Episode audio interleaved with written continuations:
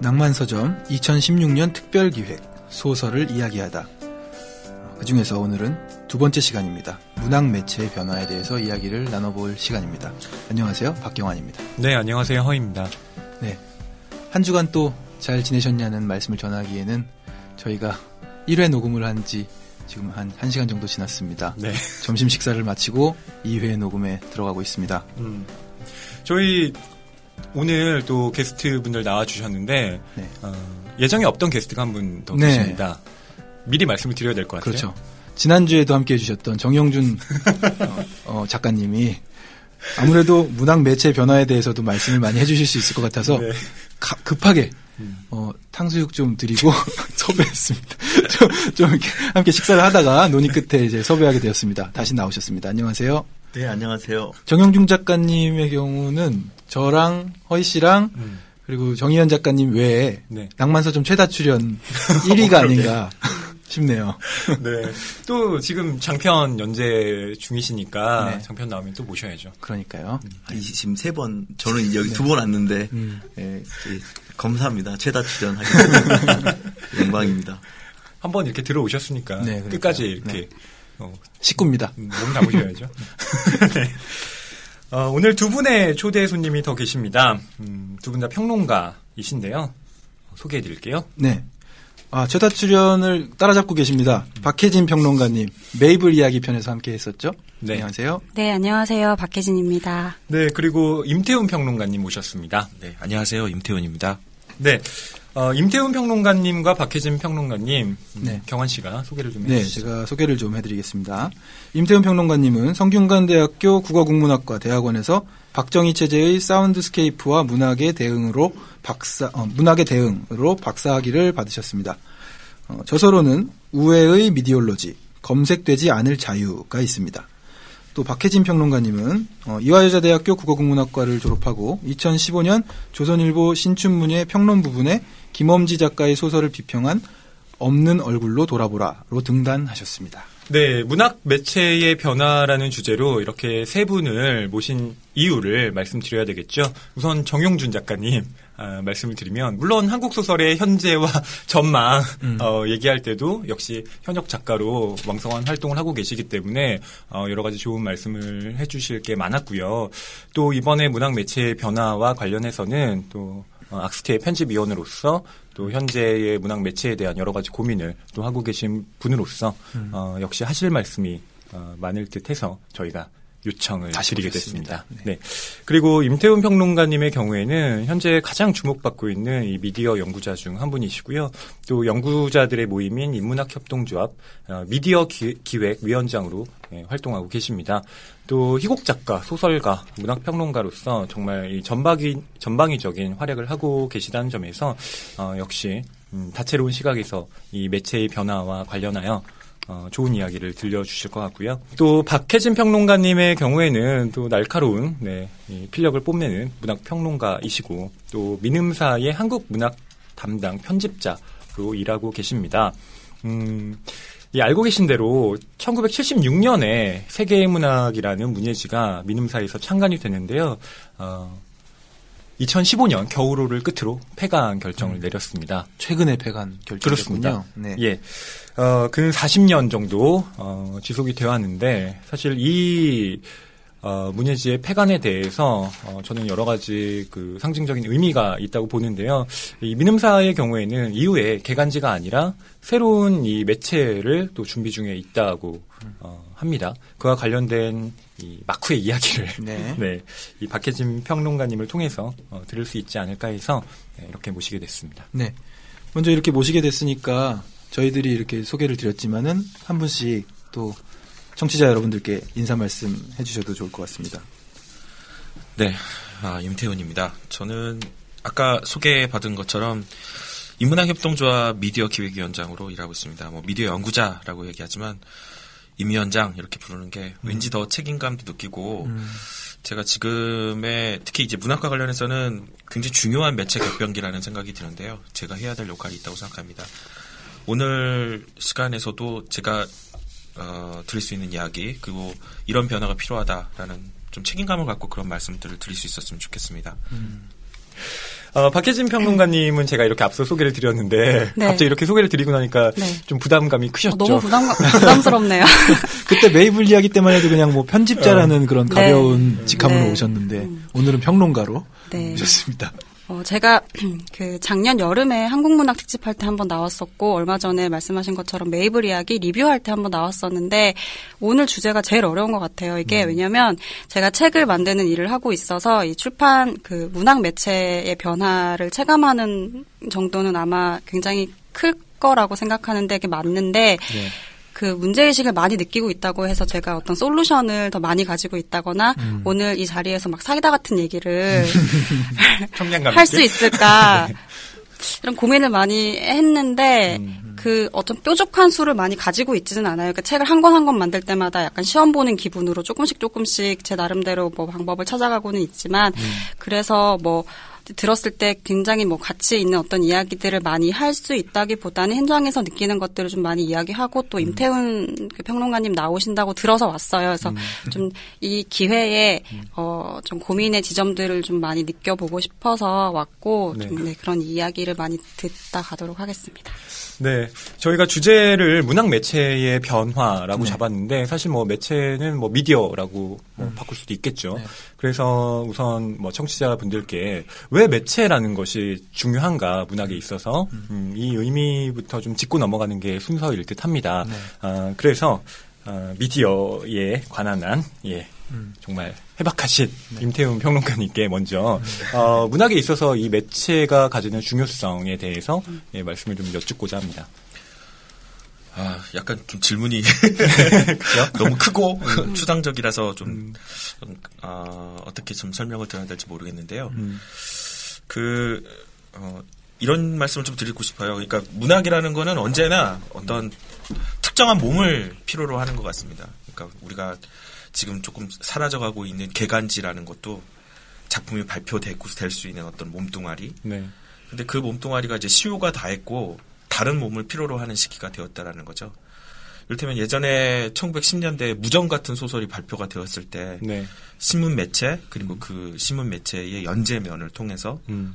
그게 그런 그 몸뚱아리를 통해서 그 작품이 사람들에게 전달될 수 있었고 음. 또 상당한 반영을 일으킬 수 있었죠. 그렇죠. 그러니까 그러니까 이- 지금 같은 케이스 지금이라면 일간지에 연재 소설 안에 소설이 실린다 하더라도 그렇게 사람들에게 그때만큼의 반향을 일으키긴 쉽지 않을 겁니다. 네. 근데 예를 들어서 트위터에 겨우 150자에 한 문장 한, 한 두세 문장 정도 적었는데 그 다음 날 막 하루가 막 뒤집어지고 리트윗 2천 건. 리트윗 2천 건, 2만 건, 막 그리고 어 막 네이버 검색 순위에 막 어떻게 올라가고 뭐 이런 일들이 벌어지고 있는데요. 과연 이게 그렇게 막 뭐 한 10년, 20년씩 그 준비해서 아주 진중하게 써놓은 문장들은 정작 사람들에게 닿지 않고 왜냐하면 그게 시효가 다한 몸뚱아리를 통해서 그걸 전달하려고 하기 때문인 거죠. 하지만 뭐 트위터라든가 페이스북이라든가 이런 여러 가지 사회 어, 뭐 SNS를 통해서 이렇게 문장들을 전달할 때는 너무나 빨리 도대체 이게 이렇게까지 전달될 필요가 있을까 이런 생각도 많이 들거든요. 예. 그만큼 그 문학이 새롭게 어, 끌어안아야 될 새로운 몸의 형식들 그리고 또 몸의 어떤 속도들 이런 것들에 대한 논의들이 정말 필요한 시대입니다. 그리고 개간지들로는 이제는 어렵다. 1년에 네번 나오고 어, 어떻게 보면 매, 매분 초마다 사람들이 계속해서 메시지를. 주고받고 있는 이렇게 정말 끝도 없이 가속되고 있는 커뮤니케이션 환경 안에서 네. 1년에 네번 그것도 무슨 막 목침만한 두께로 책을 내놓고 이걸 읽어주시오라고 하는 것 자체가 성질나서 못 읽는 시대가 되어버렸다는 거죠. 그래서 어 그만큼 달라진 환경, 미디어 환경 그리고 달라진 어떤 인지의 속도 이런 것들에 대해서 맞춰 나갈 수 있는 어, 새로운 또 지혜와 그리고 또 실천이 필요한 시대인 거죠. 그래서 매체가 중요한 겁니다. 이 오늘 저랑 또 처음 뵙기도 하시고 하는데 저는 컨셉이 그렇습니다. 이 방송 안에서 가끔씩 딴 소리를 해요. 좀 말씀 듣다가 갑자기 문득 생각났어요. 또 아이디어가. 어떤 개간지가 1년에 4번 나오고 네. 너무 두꺼운 그 목침만한 두께로 예. 나오고 이걸 읽어주시오 하는 이것이 지금 구식이 되어버렸잖아요. 이 빠른 속도의 소통의 시대에.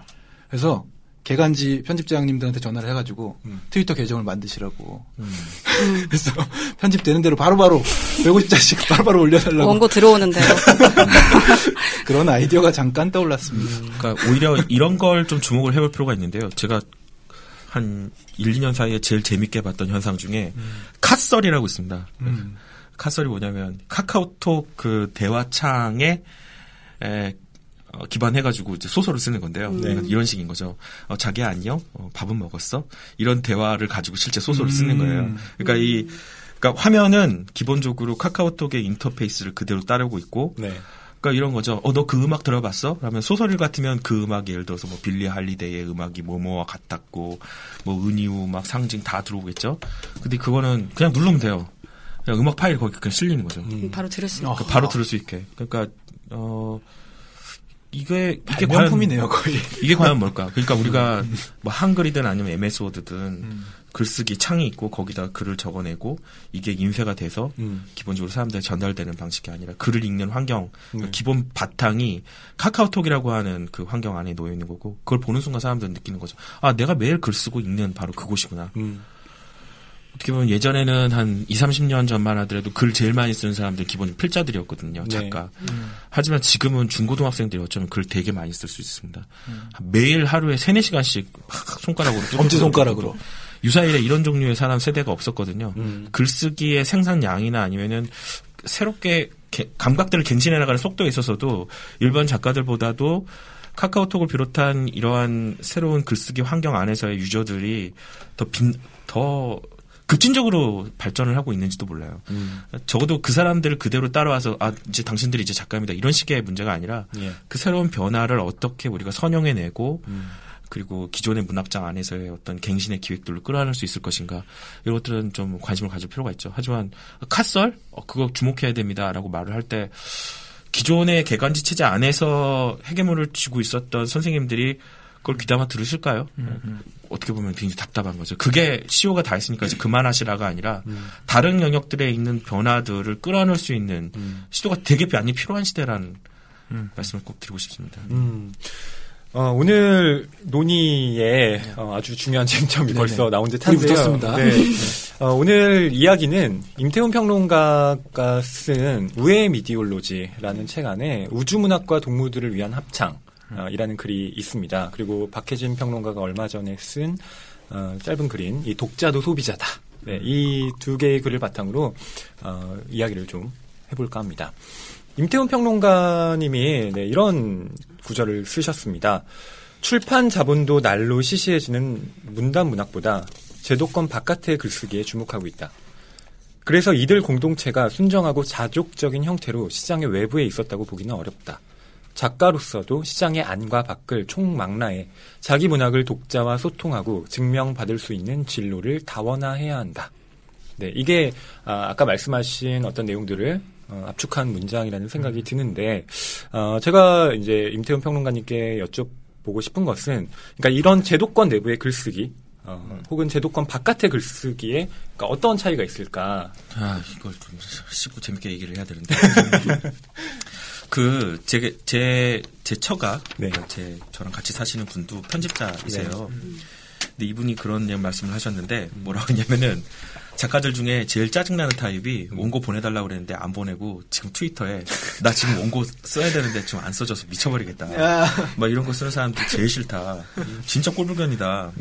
막 어떨 때는 자기는 정말 너무 힘들어 죽겠는데 어, 그런 거 쓰면서 막 어디 가서 댓글놀이 하고 있고 이런 걸 실시간으로 자기가 보고 있으면 그리고 또 전화해서 원고 달라고 해도 막 주지도 않고 전화도 안 받고 이걸 패야 되나 말아야 되나 이런 생각- 이런 생각까지 든다. 정영윤 아. 작가님 지금 표정이 미묘하신데요. 너는 절대 그러지 말아라. 아, 저는 잘 마감을 잘 지키는 편이에요. 그러니까. 근데 뭐 마감 안 지킬 수도 있죠. 뭐, 그, 뭐, 그건 편, 아, 그니까 이 얘기를 드리는 이유가, 그러니까 작가들이 왜 그렇게 그 와중에도, 그러니까 누군가 자기가 네가 뭐 하고 있는지 지켜보고 있는 와중에도 페이스북이나 트위터 같은 데서 그렇게 뭔가를 두드가 되는 이유가 뭘까? 네. 그 생각을 좀 해봤는데요. 바로 바로 반응이 오거든요. 음, 작품 발표하고 이거에 대해서 사람들이 어떻게 평가하고 하는 거를 네. 뭐 반년, 1년, 뭐 시- 저거 어떨 때는 뭐 10년, 뭐 어떨 때는 막 사후에 사후 25년 뭐 이런 건 너무 너무 비극적이거든요. 그리고 그, 그 그런 식의 시간의 세례를 견뎌낼 수 있을 만한 몸이 아니에요. 음, 예, 지금의 작가들이라는 게. 그리고 또 일단 지금 내가 무슨 무슨 뭐 정말 바보 같은 소리를 해도 바로 바로 반응이 나오는 네. 이곳에 글을 쓴다는 것에 대해서 더 몸과 마음이 쏠릴 수밖에 없다라는 거죠. 근데 이런 부분들에 있어서 아그 그, 그 공을 들여서 글을 열심히 써가지고 좀 제대로 발표하란 말이야라고 말하기보다는 그 여러 개의 트랙들을 잘 관리하는 능력들이 이제는 필요해요. 라디오만 하더라도 주파수가 여러 개잖아요. 네. 작가의 글쓰기와 작가가 소통해내는 채널들도 예전보다 훨씬 더 많아져야 되고 그것들을 다각도로 활용하고 그리고 전략적으로 활용할 수 있는 능력들을 그게 뭐 소설가든 평론가든 시인이든 가질 필요가 있습니다. 이거는 이제는 아주 기본적인 능력이 돼야 되는 시대고요. 네, 여기에 대해서 박혜지 평론가님, 아, 네, 조금 더 뭐 코멘트를 해주신다면요. 음, 그, 아까 개간제 몸에 대한 이야기들이 나왔는데, 짜- 짧은 첨언을 하자면, 그, 지금 개간지가 한계에 다다랐다 이런 얘기들을 하는데, 뭐, 사실, 그, 그 결과적으로 지금 없어진 건 세계의 문학밖에 없고, 다른 문예지들은 지속되고 있어요. 그래서, 뭐, 이 세계의 문학을 통해서 문예지가 정말 한계에 다다라서 정말 붕괴했느냐, 뭐, 이렇게 묻는다면, 그냥 현상만 보자면 계속하고 있는 거고, 앞으로도 당분간 할 것 같은 느낌이 드는 게 사실인데, 근데 실제로 잡지가 만들어지는 과정을 보면 2년, 3년 뒤에 실릴 작품들이 지금 결정되는 거예요. 그러면 2015년도에 결정된 실기로 결정한 작품을 2018년, 2019년에 독자들이 읽는다. 그럼 그건 잡지가 아니.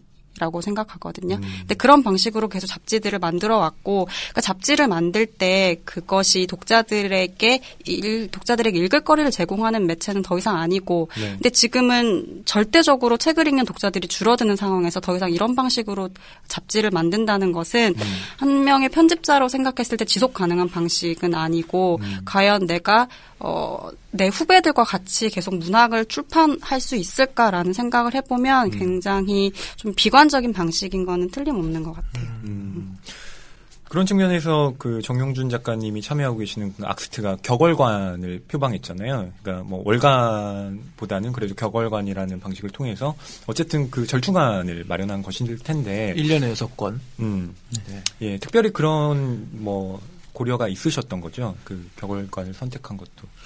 아니 일단 음, 하, 우리가 전 시간에도 악스 얘기를 좀 피하려고 이렇게 넘어갔는데 또 그냥 좀 솔직하게 말해야 되니까요. 네. 네. 자 일단은 그 부분에 대해서 깊이 고민을 안 했고 그러니까 우리가 소설가들이기 때문에 기본적으로 하- 하고 싶어 하는 것들이 있을지 모르지만 많은 전망이 없었어요. 실은 그래서 많은 질문들에 대한 답이 없어요. 그 부분에 대해서 어, 어, 이, 이러, 이거를 예상하고 했는데 안 됐다. 근데 왜 나는 이걸 예상하는가 이런 게 없이 실은 이제 그 작년에 그냥 조용히 고요히 내보려고 했던 것들이 여러 파동으로 인하여서 어떻게 보면 반강제적으로 조금 그 매체에서 악스에 대해서 이렇게 소환한 것도 있고 새롭다 뭐 혁신적이다 이런 말은 우리들이 한 번도 한 적이 없어요. 왜냐하면 다 그 밥에 그 나물 아닙니까? 냉정하게 말하면. 근데 그 단지 그냥 소설가들이라고 하는데 이 소설가들도 뭐 장르 소설가, 뭐 무협지 소설가 이렇게 들어가야 다 그냥 우리 그 소설가들이 뭘 할 수 있겠어요. 근데 이제 그 그게 부담인 건 사실인데요. 예. 원래는 이제 월간지로 했으면 좋겠다고 했는데 힘들더라고요. 그래서 격언을 했잖아. 또 힘들더라고요. 그래서 지금 또 개간지로 해. 그러니까 이 자체가 굉장히 어려운 일이라는 걸 깨닫게 된 거죠. 우리가 생각했던 것처럼 임- 그 생각했던 아이디어를 녹여서 내는 것이 다른 사람들이 볼 때 전혀 다른 결과를 낸 그것에 대해서 그 경험이란 것도 되게 필요하겠구나라는 그런 생각이 들어요. 그래서 음, 악트에 대한 고민은 제가 조금 더 해보겠습니다. 네. 그 임태훈 평론가님이 이제 뭐 페이스북의 예를 또 들어주셨는데 어, 또 작가 중에서 대표적으로 페이스북을 하는 경우가 정용준 작가님이시잖아요. 그러니까 그 보면 정용준 작가님 제가 인터뷰를 봤는데 페이스북에 올리는 글들도 정갈하기 그지 없다. 그러니까 이건 뭐 어, 문학 매체에 쓰나 페이스북에 올리나 정용준 작가는 항상 글을 굉장히 깔끔하고 예쁘게 쓴다. 뭐 이렇게 기자가 코멘트를 달았더라고요. 그러니까 제가 궁금했던 건 정용준 작가님이 사실 페이스북을 어, 왜 할까가 궁금했었거든요. 되게 찔리면서도 또 어떤 다른 또 대답을 하고 싶은 게 있어요. 트위터라든지 페이스북 같은 걸 하는 거는 음. 어 너무 그 작가의 욕망보다 음. 그러니까 우리에겐 여러 정체성이 있잖아요. 예. 저는 사실 원래 되게 열심히 블로그를 했었어요. 등단하기 전에. 꽤 파워 블로거였어요. 하루에 천 명씩 오고 그랬거든요. 그래요. 오, 대단하신데요. 근데 작가가 되고 나서 제 메일이 노출되고 하니까 그때부터 이게 섞이는 거예요. 그러니까 제가 다른 다른 정세 아, 다른 아이덴티로 쓴 글이고 다르게 쓰- 마음을 쓴 것들조차도 그렇게 사람들이 해석하고 트위터 같은 것도 한참 열심히 하다가 그냥 새벽에 그냥 뻘소리를 하면 아, 작가님 새벽에 못 주무 지필 중이신가 이런 멘션이 오면 미칠 것 같아요. 오그라들고 오늘이 자신이 싫어서. 그러니까 뭐가 힘들었냐면 예. 그이 글과 모든 글이 다 같은 글이 아니라는 이야기를 하고 싶은 거예요. 그렇다면 한참 열심히 하다가도 왜 이렇게 재밌는데 왜, 왜 이렇게 재밌는 게 싫을까라는 마음이 들어요. 그러니까 페이스북에서 글을 쓰면요. 바로바로 시- 반응이 오고 그건 너무 좋아요. 심, 심심하지 않고. 근데 가만히 있다 보면 바로 또 밀려드는 그 이상한 자괴감이 있어요. 그왜 그런지 모르겠지만 죄책감 같은 걸 느끼는 거예요. 왜 죄책감을 느끼냐? 이건 누구도 하지 않는데 나는 냉정히 따져보면 지금 소설을 진짜 원하는 거는 쓰기 어렵지만 소설을 쓰고 싶고 네. 이가 페이스북의 즐거움과 트위터의 즐거움은 내가 원치 않는 즐거움이에요. 너무 재밌는데. 음. 그래서 이 부분에 있어서 시대가 바뀌고 매체가 바뀌면 음. 이 시대에 부응해서 나라는 어떤 그 시민으로서 나, 그러니까 네. 생활인으로서 나는 분명히 여기 부응하는데 작가의 욕망은 어떻게 보면 좀 다른 곳에 있을 수 있는. 그래서 어떤 면으로 보면 작가가 빨리빨리 몸이 그러니까 글을 글과 관련된 소프트웨어라고 해야 할까요? 네네. 그게 빨리빨리 변하지 못하는 부분들이 그게 있는 것 같아요. 음. 그래서 요즘에 그걸 굉장히 많이 느꼈어요. 악습도 하면서 그러니까 자꾸만 그게 반복되는 거예요. 비활성화했다가 네. 너무 심심하니까 다시 했다가 또 이게 오면 또 다시 자괴감이 들고 이 끊임없는 이 반복 그래서 저는 이제 들으면서 네. 항상 좀 궁금하기도 했던 건데, 그러니까 페이스북을 통해서 이제 글을 썼을 때 그 글에 대한 확신이라든지 뭐 그- 그런 것들은 떨어지지만 즉각적인 반응이 있고 그 반응이 주는 즐거움이 있는 거잖아요. 근데 한편으로 책이라는 작업을 했을 때 이 작품에 대한 확신은 훨씬 높을 수 있지만 즉각적인 반응이라든지 그 독자와의 소통한다는 것들은 또 굉장히 이렇게 페이스북에 비하면 훨씬 떨어질 수 있는데 그 책에서 이제 충족되지 못하는 일종의 작가적인 욕망 혹은 이제 뭐 기대 같은 게 페이스북 혹은 뭐 트위터 이런 매체를 통해서 이렇게 충족이 되는 건지 혹은 그게 뭐 페이스북을 지속하게 하는 어떤 이유가 되기도 하는 건지 네, 그 짧게 얘기하면 어, 충족이 돼요. 음. 근데 이게 마치 그 뜨거운 여름에 그 뜨거운 이 아스팔트에 부은 뭐물한 바가지 같아요. 바로 그러니까. 바로 소비돼요. 그러니까 바로 내가 순간적으로 그런 기분이 들어요. 아, 이거 이걸 누가 읽을까 그런 마음 들다가 누- 뭘 쓰면 바로 이렇게 오니까 확인은 받을 수 있어요.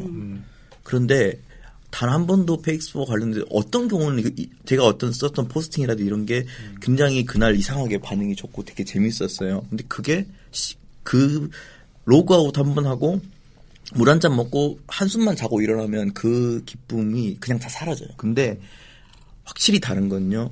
소설을 써서 정말 별로 없어요. 리뷰도 별로 없고 내 글을 쓴 사람이 누- 읽는 사람이 몇 명 있는지 스스로 확인이 거의 안 돼요. 페이스북은 그냥 좋아요 숫자로 같은 것도 확인할 수 있지만 그게 모든 독자는 아니겠죠. 근데 글을 써가지고 심지어 꼭 일반 독자가 아니라 평론가들이 이 글에 대한 글을 써도 네. 어떤 문장 하나하나도 다 기억해요. 저는 모든 글에 대해서 그 즉 제가 똑같은 텍스트로 되어 있지만 그 텍스트라고 하는 거에 담겨져 있는 그 작가의 욕망 구조가 다른 거죠. 어떤 미디어 관계자한테 제가 얘기를 들었는데 예. 요즘 같은 이제 컨텐츠 시대에는 SNS는 최대한 천박하게 홈페이지는 고고하게 음. 가는 것이 홍보의 어떤 어, 그 방법이다 그런 얘기를 들었거든요. 그래서 어, 고개가 좀 끄덕여지기도 하더라고요.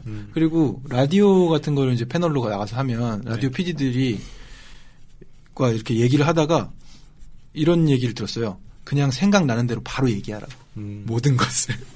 그러니까 그만큼 가벼운 피드백과 가벼운 그 대화가 오가는 것들을 요구하는 모습들이 좀 미디어 안에는 있을 수밖에 없는 것 같아요. 예. 페이스북에 좋아요 숫자건 그렇죠. 댓글이건. 그 박혜진 평론가님이 이 독자도 소비자다라는 글에서 어, 이런 문장을 쓰셨는데요. 독자의 삶은 계속되고 있다. 독자가 줄어든 것이 아니라 독서가 줄어든 것이다. 문제는 작가와 독자가 아니라 서점과 출판사다. 독자와 독서를 이어야 한다.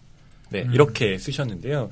사실 뭐 문학 매체의 변화라는 것도 결국 어, 이 독자와의 접점을 어떻게 마련할 것인가라는 고민과 어, 맞닿아 있는데 그런 점에서 어, 박혜진 평론가님이 쓰셨던 이 글과 어, 관련해 이 문학과의 접점 음, 어떻게 마련될 수 있는지 낭만 서점이 반성해야 된다 이거 아닙니까?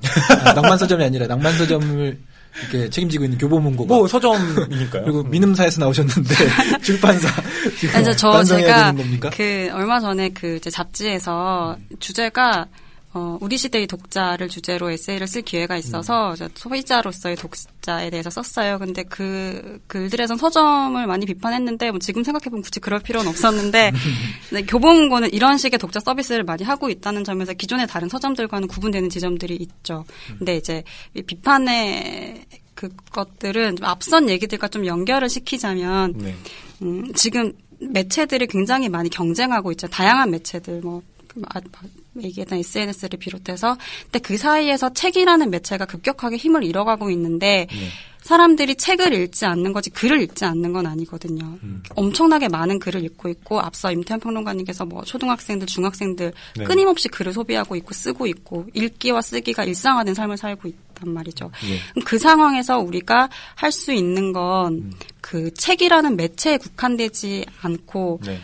책 이외의 방식으로 우리의 콘텐츠를 전달할 수 있는 걸 고민을 해야 되고 좀 어쨌든 제일 중요한 건 책과 독자를 이을 수 있는 일들을 해야 되는 건데 이제 그게 뭐가 있을까 이런 고민을 굉장히 많이 하고 있어요. 근데 뭐 어떤 방향이 있겠냐 하면은 어, 제가 최근에 했던 경험을 그냥 말씀을 드리면 저희가 뭐 김탁환 작가님께서 얼마 전에 미음사에서 책을 냈어요. 그게 이제 원탁이라는 하나의 집단이 어, 컨텐츠를 만들어서 그걸 책에 맞춘 방식으로 출판을 하는 게 아니라 이 예. 컨텐츠를 뭐 영화 판권으로 판매를 한다. 예를 들어서 시나리오 작업을 하고 그리고 책으로도 만들고 또뭐 웹소설로도 만들고. 그러니까 책은 그 중에 하나의 방식 이 되는 거예요. 네. 책이 처음이자 끝이 아니라. 근데 그런 방식은 점차 어, 책을 통해서 모든 것을 하려고 했던 출판 쪽에는 좀 시사하는 바가 있는 것 같고 또뭐 이야기를 소비할 수 있도록 만드는 고민을 굉장히 많이 하는 것이 좀 독자와 직접적으로 만날 수 있는 방식이 아닐까 하는 생각을 하고 있어요. 음. 네, 임태훈 평론가님께서도 뭐 이 문제와 관련해서 또 여러 가지 생각을 하셨을 텐데요. 예, 조금 더 뭐 덧붙여 주실 말씀이 있다면요. 어, 제가 생각하기에는 이, 이, 이 문제 자체가 해결되긴 쉽지 않을 거예요. 그러니까 이를테면 지금이 단행본 시장 매출 규모가 1조 3천억. 이게 뭐랑 비슷하냐면요. 그 라면 시장이 한참 그 정점을 찍었, 찍었을 때가 1조 1천억 뭐 예. 이 정도 수준이었어요. 근데 라면 시장보다 조금 더 늘어났지만 앞으로 한 10년 이내에 7천억 대까지도 줄어들게 될 겁니다. 그러니까 시장의 전체적인 전망과 상황만 본다면 우리는 앞으로 계속 더 죽는 소리를 할 수밖에 없다라는 거죠. 근데 이제 중요한 점은 그렇다고 해서 계속해서 우리가 지금 죽어가고 있고 못, 어, 못 살겠다라는 말만 반복할 것이냐 이게 아니라 서점과 출판 그리고 책을 읽는다라는 것의 문화의 관능을 회복할 필요가 있어요. 그러니까 1조 3천억이라는 시장 안에서의 그러니까 누구나 그냥 아무 부담 없이 접근할 수 있는 그런 문화가 아니라 7천억대로 시장 규모가 줄어든다 하더라도 그 안에서 우리가 발견할 수 있는 도저히 이건 매혹이 돼서 이걸 막 쫓고 싶지 않을 수가 없게 만드는 그 관능을 회복할 필요가 있는데요. 그러니까 그래서 문학이 아 좋은 작품 그리고 좋은 매체만 전달한다가 아니라 매체와 문학과 작품, 작가 그리고 그걸 둘러싸고 있는 여러 가지 격가지 문화들을 한꺼번에 아울러서 어떤 관능의 스타일들을 제시를 하고 그것이 이제 잘 구성되어 있는 구성물로서 독자에게 전달되는 게 되게 중요하다는 생각이 듭니다. 그런 전략들을 세우기 위해서는 감각적으로 지금의 가장 젊은 세대들 그런 종류의 매혹 그런 종류의 관능에 예민할 수밖에 없는 세대들과 어, 밀착되어 있는 새로운 기획자들, 창작자들, 네. 제작자들이 좀 나설 필요가 있는 거죠.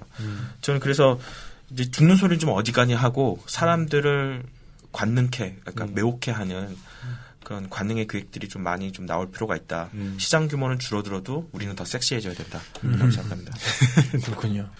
그 말씀을 듣다 보면은 어, 문학은 거의 그대로인데 세상이 빨라진 것 같은 그런 기분을 느낍니다. 음. 그래서 그래서 매- 오늘 논의하고 있는 매체에 대한 이야기가 중요하기도 하고 그 음식 문화랑 비슷한 것 같아요. 그러니까 뭐냐면 꼭꼭 씹어 먹어야 되는 음식 있잖아요. 예. 한 10분씩 꼭꼭 씹어야지 그 뒷맛, 그렇게 그 식감, 그리고 이 맛에 다 이렇게 목 넘겼을 때, 아, 이 맛이 이런 거구나라고 알 수 있는 게 있고, 그냥 꼴깍 삼키면 바로 그냥 느낌이 혀 끝에서 느낌이 팍 오는, 1초 만에 오는 그런 음식이 있- 있는 것처럼, 우리 시대의 문장이, 우리 시대의 어떤 문학의 형식이 읽자마자 1초 만에 머릿속으로 딱 들어오고 바로 반응할 수 있는 것들만 있다면, 그건 비극인 것 같아요. 그런 세상에서 살고 싶지 않습니다. 네.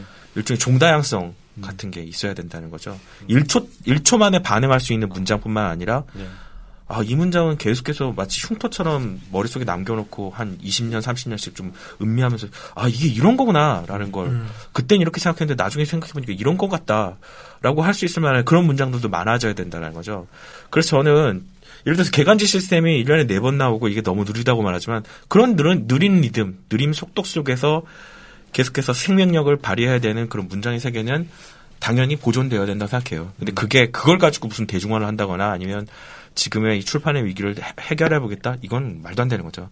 그러니까 그런 영역은 영역대로 계속 놔두되 빨라지고 있는 그러니까 다양한 속도들 그러니까 1초짜리, 10분짜리, 20분짜리, 1시간짜리, 하루, 한 달, 2시간, 반년 이런 다양한 시간의 형식들, 시간의 리듬들을 어 그러니까 뭐랄까요? 종다양성 어떤 그 글의 생태계 출판의 생태계들을 다양하고 좀 풍성하게 만들 수 있는 그런 기획들이 동시에 가져갈 필요가 있는 것 같습니다. 어, 아무래도 인터넷이 보편화됐고 그러다 보니까 문학 문예지들도 어, 웹진 형, 형태를 취하기도 하고 나름대로 변화를 많이 시도했어요. 그런데 종이 활자를 모니터로 옮긴 것에 지나지 않을 뿐 별다른 파급력을 가져오지 못하는 듯하다는 이런 이야기들도 있는데 어, 문학 매체가 인터넷과 결합할 때 어떤 점이 고려돼야 할지 어, 두 분의 의견을 조금씩 얘기해 주시면 좋을 것 같습니다. 음. 우선은 그 웹진에 대한 얘기부터 하- 하고 싶은데요. 아까 말씀하신 것처럼 웹진이 기존의 문예지 네. 문예지 딱 펼쳤을 때 목차 있고 뭐 나오고 건돈 나오고 그다음에 특집 들어가고 작품 있고 그 체계를 웹진으로 그대로 옮겼기 때문에 안 되는 건 당연한 거고요. 그리고 무엇보다도 기획력에서 실패하는 부분들이 분명히 있죠. 그러니까 사람들은 거의 매일, 매주, 매달 이슈들이 계속 펑펑펑펑 터져 나오고 있는데 그 이슈들에 기동력 있게 계속해서 대응할 수 있을 만한 실무 능력을 갖기가 어려워요. 그리고 그만한 실무 능력을 가지려면 그만큼 돈이 많이 투자가 돼야 되고, 그러니까 전담 전담하는 직원이 있고, 그리고 또 더 많은 돈을 줘서 그게 그게 생업이 될 수 있는 사람들의 직업군을 만들어 줘야 되는데 기존의 웹진은 그냥 선생님들 모셔서 뭐 한 달에 한 번 아니면 한 달에 두 번 정도 나와가지고 회의하고 그렇게 하고 모은 글 가지고 하고 막 독촉하고 도저히 그 속도를 따라갈 수 있는 생산력을 웹진이 만들어내지 못한 거죠. 그러니까 웹진이라고 하는 그냥 표면적인 결과물보다도 그 표면적인 결과물을 만들어낼 수 있는 생산 체계 자체를 제대로 설계해 보지 못했다라는 겁니다. 그 생산 체계가 기존의 개간지 체계에 있던 것들을 그대로 두고 왔기 때문에 될 수, 될래야 될 수가 없었던 거죠. 또 하나는 이북인데요. 이북이 잘 안 돼요. 그리고 큰 회사들도 지금 이북 전담팀들을 계속해서 해체해 나가고 있는 과정이라서 이렇게 되면은 한때 이북으로 뭘 해보겠다라고 말을 하던 제, 제가 그 얘기 듣는 것도 벌써 십몇 년이 훨씬 넘거든요. 네. 근데 계속 제자리 걸음이에요. 한 두 걸음 가고 다시 세 걸음 다시 뒤로 오고 다섯 걸음 걷고 열 걸음 뒤로 오고 뭐 이런 게 반복되고 있는 것 같아요. 이북으로 뭘 좀 해보겠다고 말씀하셨던 분이신가요? 아니요 이북 갖고는 잘 안 된다. 아, 안될 거다. 안될 거다라는 말씀하셨다고. 왜냐면 이북이 잘 되려면 독자분이 넓 많아야 돼요. 그러니까 아 책으로만 읽는 게 아니라 나는 뭐내 책으로도 뭐 읽거나 아니면 이북 리더기로도 읽고, 읽고 싶다라고 해야 되는데 안 그래도 책을 죽어라고 안 읽는데 그 그렇죠. 사람들이 이북으로도 책을 읽을 리가 없다라는 거죠. 그래서 이북에서 잘 되는 데는 대부분 다 영미, 그러니까 영어권. 일 수밖에 없겠다는 생각이 들어요. 잠깐 장난을 치고 싶어가지고 아, 장난치십시오. 지금. 이북에서 잘 되는데 이북. 어, 아, 이렇게 말씀하시죠. 예. 네. 그리고 또 아, 혹시 그런 농담 해도 됩니까? 깜짝이야. 저도 그런 거 잘하는데. 그런 거 순간적으로 생각나는데 너무 기발해서 넘어가기 힘들어가지고. 예. 아, 좀더 좋은데요, 저. 그리고 또 한국에서 지금 나와 있는 이북 책들이 기존 종이책의 품질에 뭐 많이 한다는 무슨 저는 거짓말이라고 생각하는데 70%까지 구현을 했다라고 말하는 데도 있는데 그건 대부분 다 거짓말이고요. 40%도 구현을 못 해요. 그러니까 품질이 낮아요. 그러니까 좀 보기 불편하고 오래 못 읽어요. 오래 제가 못 그때 그 김현수 아니죠. 우리 연적 작가님 네, 김 김호연. 김호연 작가. 예, 김호연 작가님 나오셨을 때 제가 이북으로 읽었다 그랬잖아요. 네. 그게 이제 방금 품질이 낮다 그러셨는데 저 e-book으로 이제 읽어주는 거 클릭해서 네. 성우가 읽어줄 거라고 생각했어요.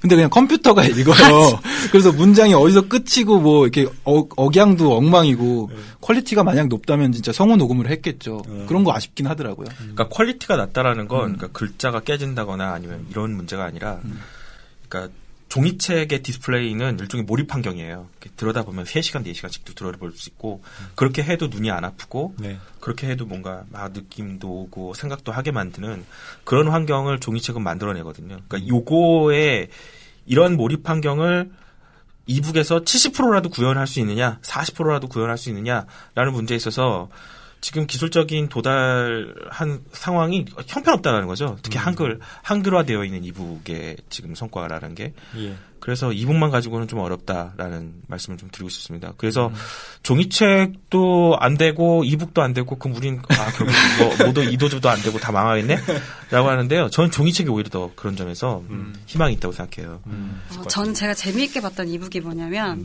그 한 출판사에서 만든 거였는데 그 황무지라는 사이트를 만들었어요. 예. 그 황무지요? 시, 네. 아, 음, 엘리엇. 네. 예.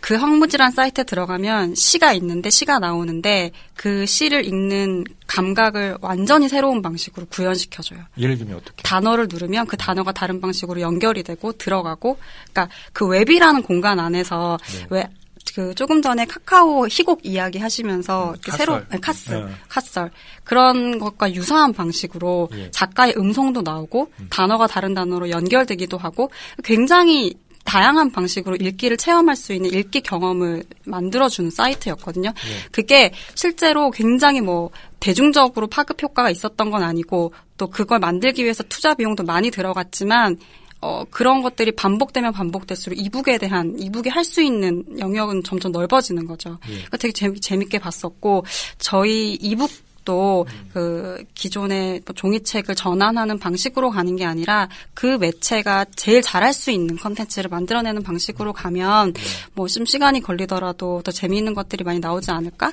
그런 생각이 들고 웹진은 아, 제가 1996년부터 출판사들이 웹진 혹은 뭐 웹에서의 뭔가를 많이 하기 시작하지 않았습니까? 근데 대체로 다 안 됐던 것 같고, 근데 보면 거기서 문학을 해요.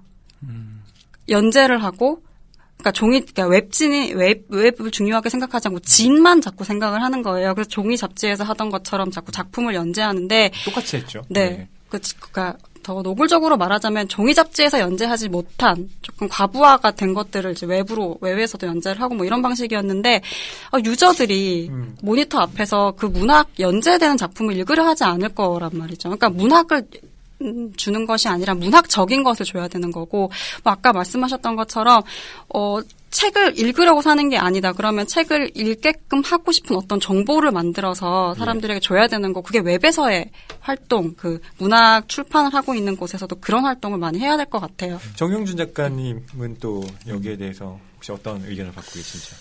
네, 지금 우리가 지금 이 문화의 한복판에 있고 저 역시 어, 작가로서 글을 쓰면 여러 콘텐츠를 이용을 해봤잖아요. 예.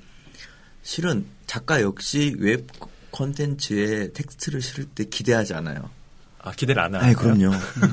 무슨 말이냐면 네. 웹의 특성은 텍스트를 읽을 수가 없는 텍스, 특성이에요. 우리가 지금 인정해야 할 게 뭐냐면 이 미디어는 텍스트가 아니라 이미지라는 거예요. 예. 그러면 우리가 고민은 텍스트를 어떻게 웹에서 전시할 것이냐의 문제가 아니라 미디어라는 걸로 이 문학성이라고 하는 거를 어떤 식으로 이제 미디어적으로 만들 것이냐에 대한 고민이 필요해요. 그러면 이제 어떤 식으로 막 뭐 폰트를 어떻게 하고 글자 크기를 키워서 가시 그 가독성을 높이고 이런 문제가 아닌 거예요.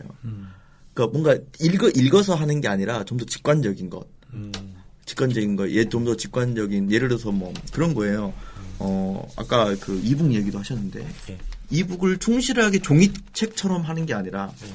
이북으로서 읽을 수 있는 전혀 다른 어떤 그, 그 뭔가 읽, 는 상상력이 필요하지 않으면 누구 누구도 그것에 대해서 이제 안 되는 거죠. 그러니까 텍스트가 웹에서 그렇게 수- 이런 식으로 그러니까 옮겨가 오는 거 말고 텍스트에 지금 아까 몸뚱아리 얘기하셨는데 이건 지금 단순히 종이책에서 웹이 아니라 웹에서 텍스트가 완전히 정말 이상한 방식으로 지금 바뀌어야 되는 단계까지 왔어요. 왜냐면 다 실패했으니까. 웹진 같은 건 처참하게 무너졌잖아요. 얼마나 심지어 그런데도 불구하고 대책이 없어요. 왜냐면 이걸 어떻게 어떻게 해야 될지 모르겠어요. 계속 하는 거죠. 네, 그래서 계속 하면서 스스로 다 민망함을 알고 모른 척하고 있어요. 어, 전, 전 작년에 마션이랑 오베라는 남자를 다 카카오 페이지로 읽었거든요. 읽는데 아무 문제가 없고, 어, 네이버 웹소설과 달리 카카오 페이지는 텍스트 중심이에요. 그리고 그거를 한 권을 뭐 한 3, 40회 정도로 분할을 해서 판매를 하고 있는 건데, 뭐가 좋냐면 첫 번째는 어, 이게 제가 책을 소지하고 책상에 앉아서 읽지 않아도 여기저기를 이동하면서 짜투리 시간에 그걸 다 읽을 수가 있어요. 그제 시간을 오롯이 그, 쓸, 같이 쓸 수가 있는 거고, 두 번째는 몇 명이 그 책을 받고 읽었는지 알 수 있어요. 아, 거의 집계가 뜨나요? 집계가 되니까 view point가 나오니까 어, 이게 지금 몇 명이 구독을 했고 이렇게 열어서 받고 그러니까 물론 이거를 총 몇 명이 유료로 소비를 했는지까지는 알 수 없지만 그러니까 독자 입장에서 알 수는 없지만 그게 파악이 되는 거예요. 그래서 이제 웹도 웹이지만 지금 모바일 쪽으로 넘어가고 있는 이 변화는. 네. 어, 저는 카카오 이전과 이후로 나뉘어, 나뉘어지는 것 같아요. 그리고 카카오 같은 경우 지금 단행본들이 계속 들어오고 있거든요. 그 웹소설이 아니라, 그 웹소설은 기본적으로 단행본이랑 제일 큰 차이가 분량이 한정이 없는 거거든요. 근데 계속 연재되는 거고, 책과 상관이 없는 건데, 네.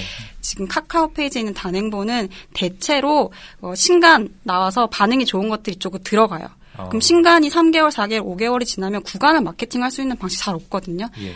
근데 어느 정도의 신간의 시기를 지나면 그쪽으로 책을 넣어서 사람들이 손쉽게 또 읽을 수 있게 되는 거예요. 그러니까 마케팅 요소이기도 하고 새로운 읽기 경험이기도 하고 그리고 굉장히 모바일 쪽으로도 지금 준비를 하지 않으면 안 되고 또 이 페이스북을 열심히 사용하는 사람들이 책을 구독 하고 책을 사는 사람들이랑 전 데이터가 굉장히 이게 겹친다고 많이 알고 있거든요. 예. 근데 그런 점에서 또 모바일 환경 을좀 심각하게 생각하고 대비를 해야 되지 않을까라는 생각이 들더라고요.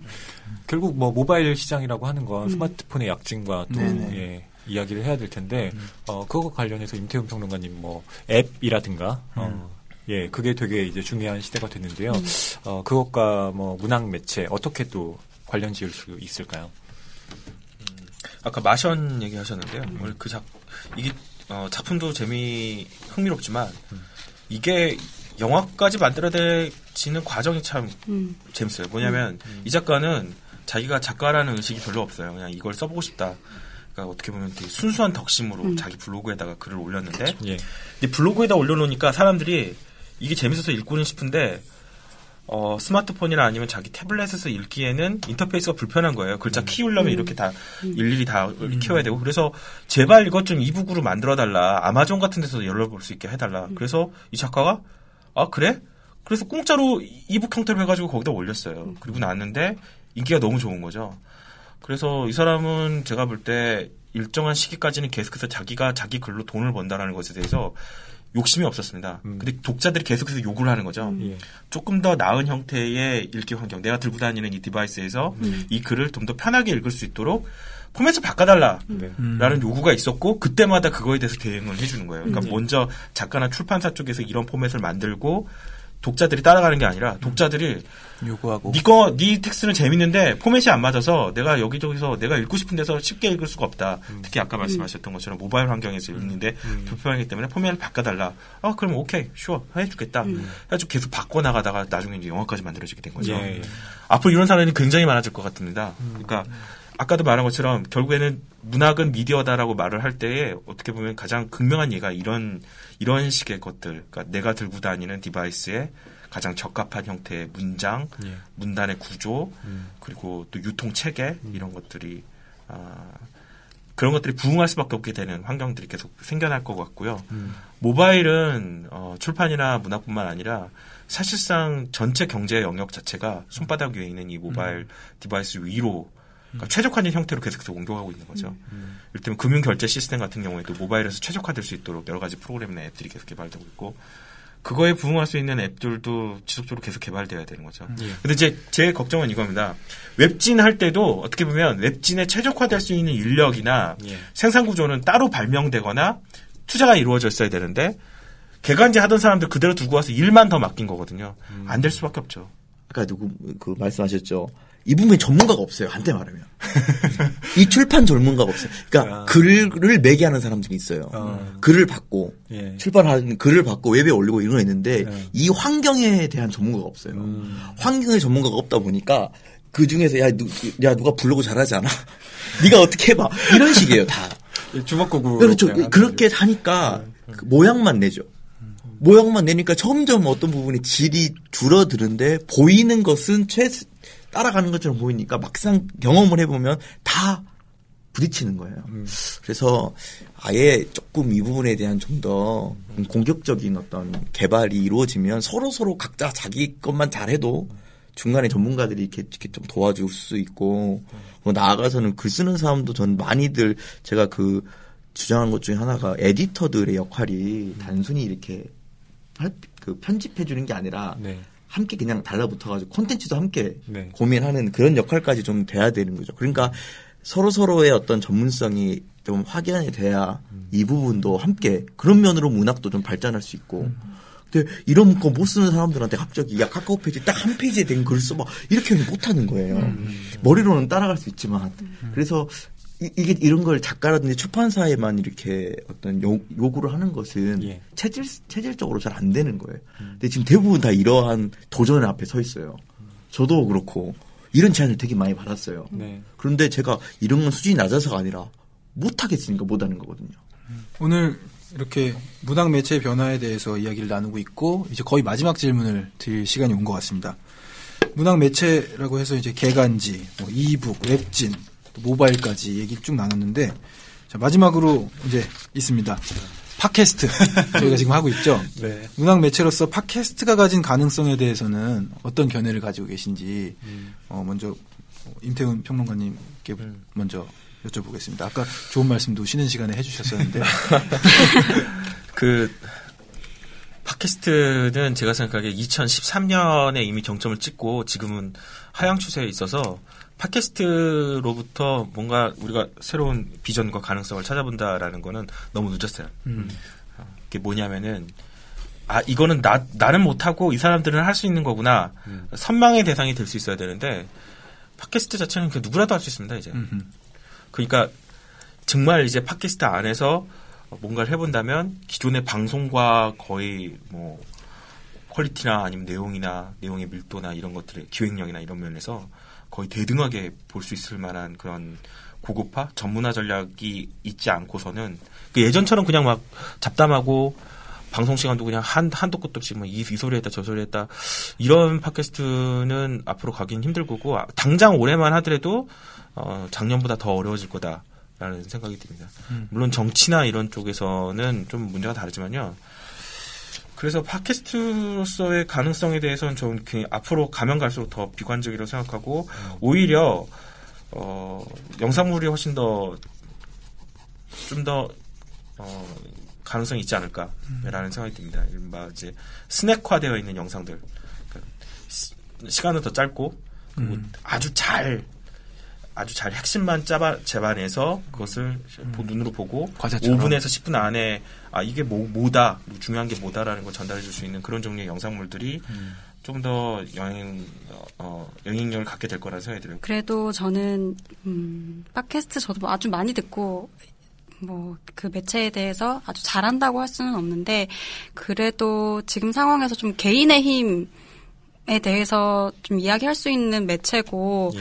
뭐 조금 이렇게 과거에 그 출판 관련된 분들이 그 편집자들이 이제 팟캐스트를 했던 방식은 약간 뭐 후일담 중심으로 많이 갔었던 거, 그 지속 가능한 방식은 아니었던 것 같은데 조금 더 어, 심플하고 좀 더 버티컬한 방식으로 어, 음, 방송을 만들어낸다면 이게 어떤 대중적인 뭐 기대치라든지 효과가 클 거라고 생각하진 않지만 그것을 만드는 그 사람들의 역량은 커질 거고 그게 어떻게 보면 아까 정용준 작가님이 말씀하신 것처럼 그 전문인이 네. 되는데 좀 중요한 역할을 할 수도 있을 거라고 생각해요. 그래서 이게 대중적으로 가지고 있는 뭐 영향력보다는 그 이 출판계 안에 있는 사람들이 출판에 대해서 고민하고 음. 독자들에게 소통하고 어떤 이슈를 만들어내는 데는 좀 역할을 할 수 있지 않을까라는 음. 생각을 하고 있어요.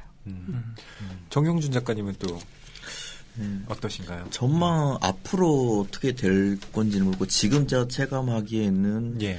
어, 지금 어쨌든 문학에만 한정해 볼때 예. 가장 영향력이 있는 매체가 지금 팟캐스트가 아닌가라는 그런 생각이 들어요. 지금 이 문학이 갖고 있는 어떤 고유 속성상 그리고 작가의 특성상 또 만들어질 수 있는 상황에서 가장 그 최적화 상태로 지금 만들 수 있는 상태가 지금 팟캐스트였던 것 같아요. 그 몇 년간. 그리고 그게 팟캐스트를 생각하면 전에 언젠가 누가 글을 한번 써달라고 해서 제가 곰곰이 생각해 보는데 팟캐스트가 잘 됐었던 중에 이유가 하- 하나가 아까 얘기했던 그 속성이었던 것 같아요. 음. 그 아까 텍스트 같은 부분들을 충분히 다룰 수 있다는 거예요. 게 있었어요. 충분히 그리고 그것에 대한 어떤 뉘앙스 같은 것도 그, 그 설정을 할 수 있고 그래서 뭔가 음, 사실 지금 낭만스도 그, 그런 거 아닙니까? 그렇죠. 네, 그런 거니까 어, 아직은 좋은 어떤 가능성이 더 남아 있을 것 같아요. 팟캐스트와 관련돼서. 그러나 이제 어, 금방 더 저물긴 하겠죠. 네. 그 하나만 덧붙여서 말씀을 예. 드리고 싶은 게요. 그 그러니까 유튜브 스타가 사실은 지금 미국 같은 경우에는 헐리우드 배우나 아니면 일반적인 그런 방송 스타들보다 훨씬 더 영향력이 있어요. 또, 또 수익도 더 많이 내고 있고 우리나라도 마찬가지죠. 뭐 아프리카 TV나 이런 데도 활동하고 있는 BJ들이 굉장히 돈을 많이 벌고 있고 네. 그 수익 구조 자체도 아주 독특할 뿐만 아니라 그 거, 그러니까 그런 방송을 듣는 사람들과 맺어 나가는 커뮤니케이션이 방송 자체도 신기하고 최근에는 공중파에서도 그런 형식들을 끌어들이고 있는데 예. 이거는 굉장히 좀 눈여겨볼 필요가 있어요. 음. 특히 그리고 또 이런 종류의 문화에 가장 열광적인 세대들 예.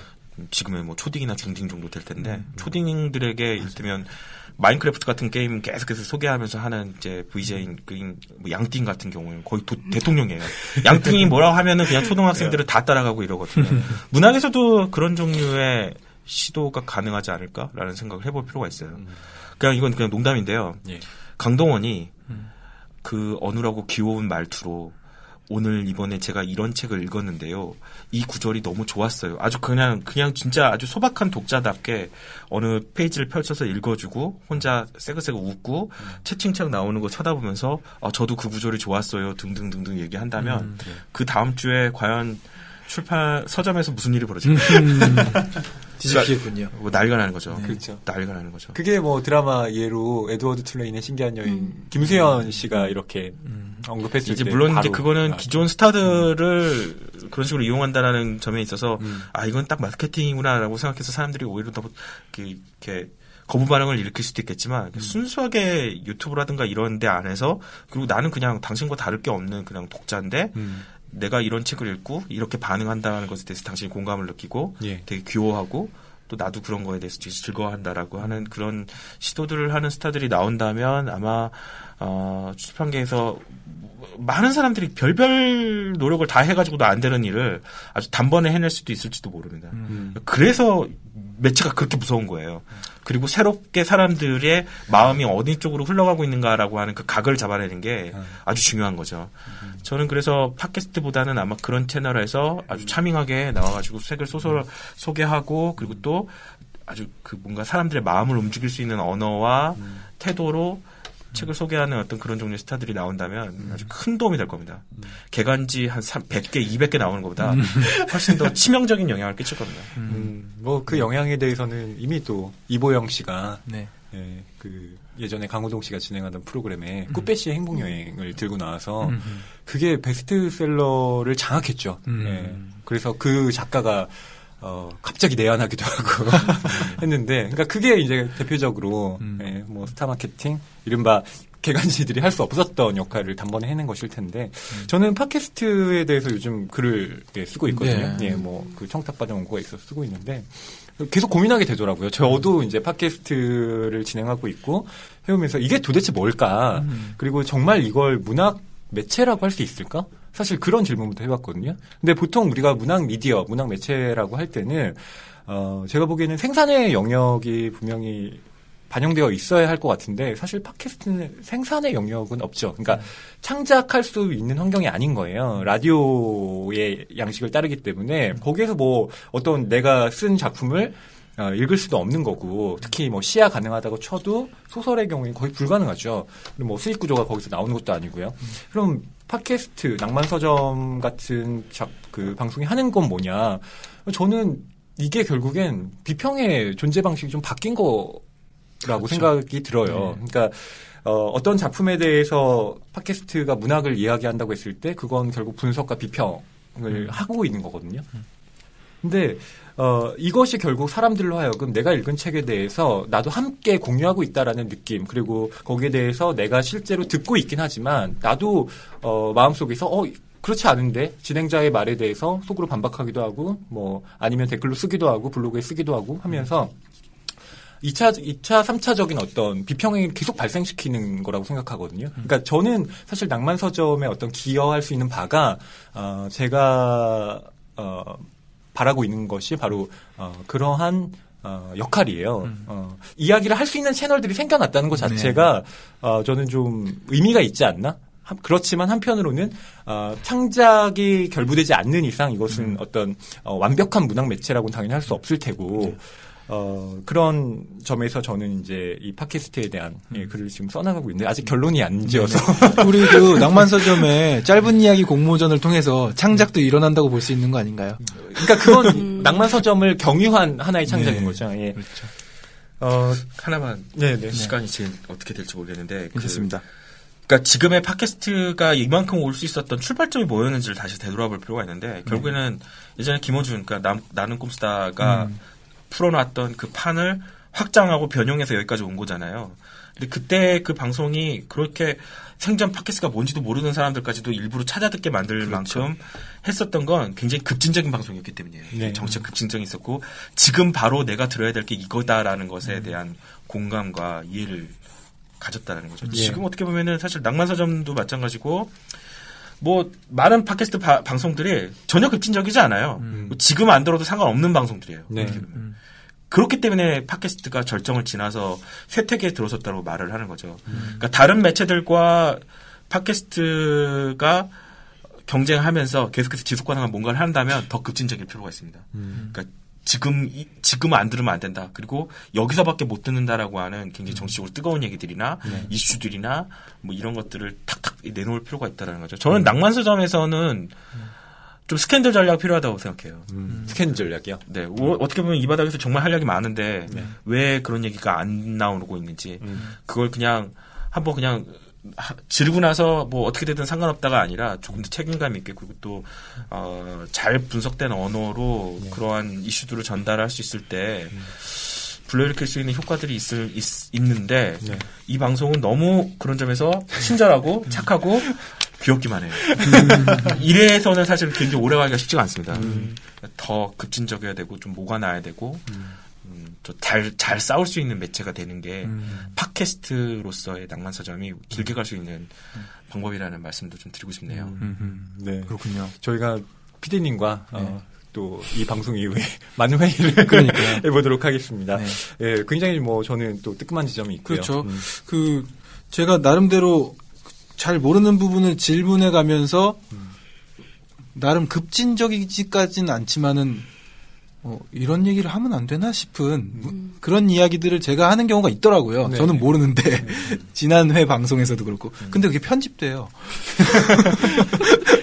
그래서 네. 그러시면 안 됩니다. 나름의 변명이었습니다만은 네, 급진적으로 좀 변해가야 될 것 같습니다. 네. 저 진짜 마지막으로 드리고 싶은 질문은 세 분께 예, 공통 질문인데요. 음, 그 매체에 대한 이야기를 저희가 쭉 해야 하는데 뭐 이건 그냥 뭐 공상이어도 됩니다. 어, 만약에 어, 여러분께서 어, 어떤 뭐 문학 매체를 만든다고 하시면 음, 현실 불가능할지라도 예, 어떤 매체를 좀 만들고 싶으신지 뭐 그런 어, 뭐 스케치의 형태로나마 좀 말씀을 해주시면 어떨까 싶어요.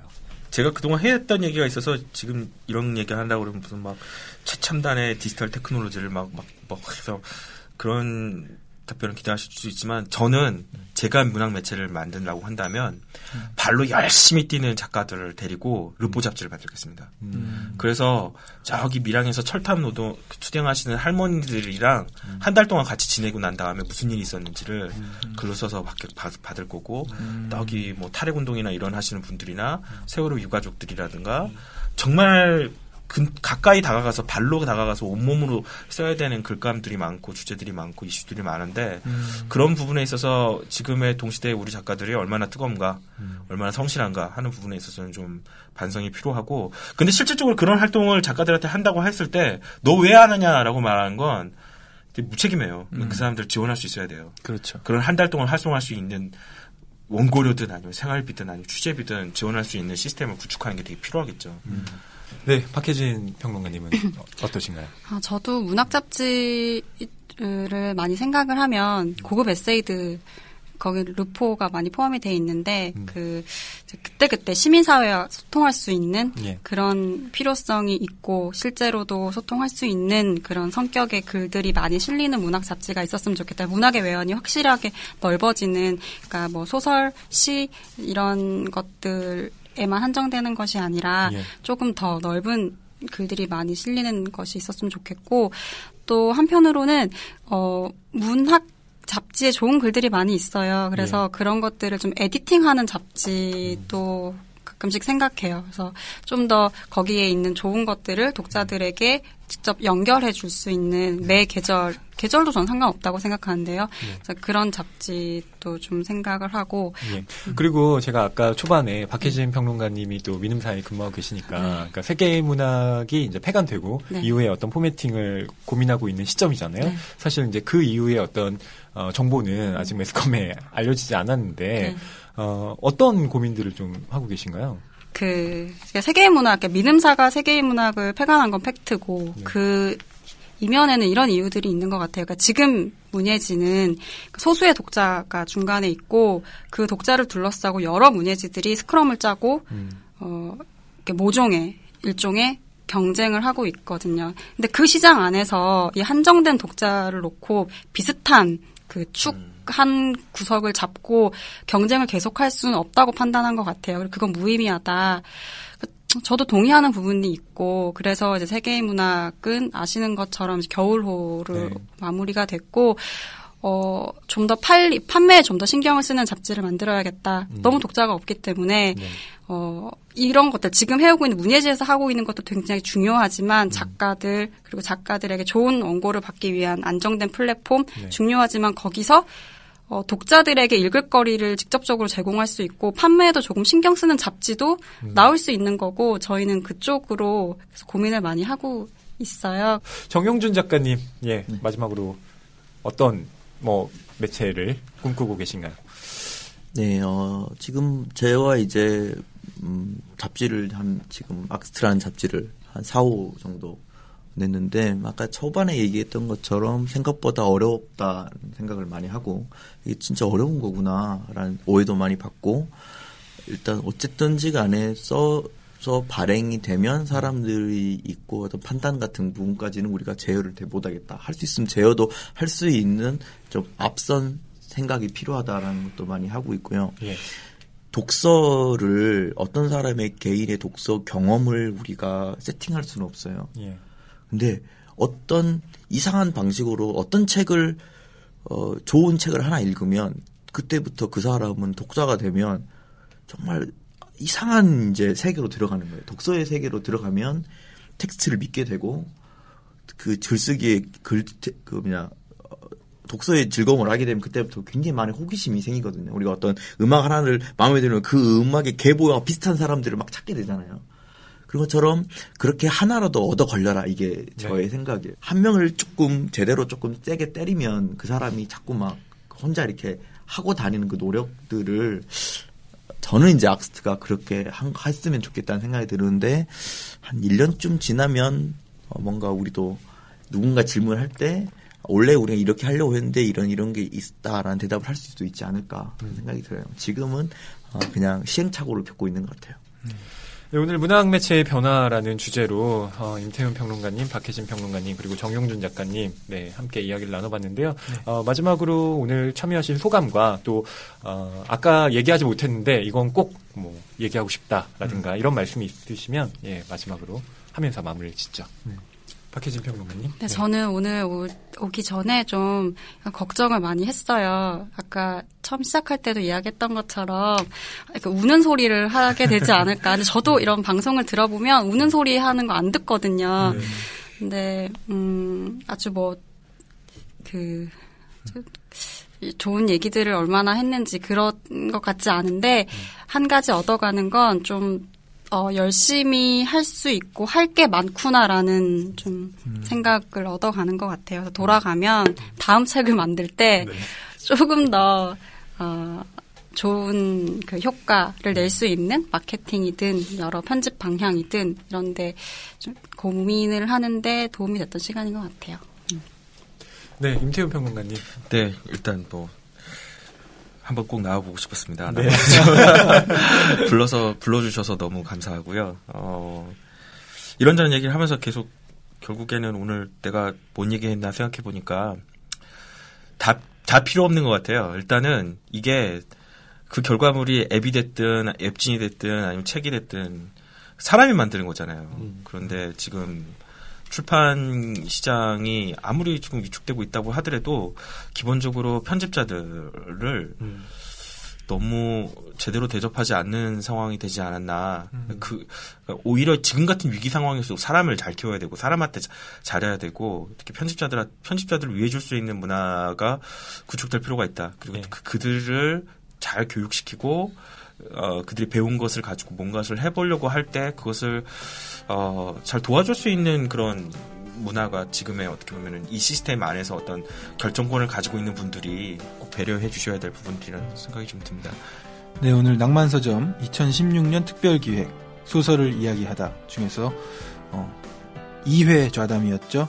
문학 매체의 변화에 대해서 임태훈 평론가님과 박혜진 평론가 그리고 정영준 작가님 함께 이야기 나눠봤습니다. 다음 주에는 세 번째 주제인 한국 바깥의 소설이라는 제목을 가지고 외국 소설이 약진하고 있는 음, 요즘 시장에 대해서 또 이야기를 나눠보도록 하겠습니다. 감사합니다.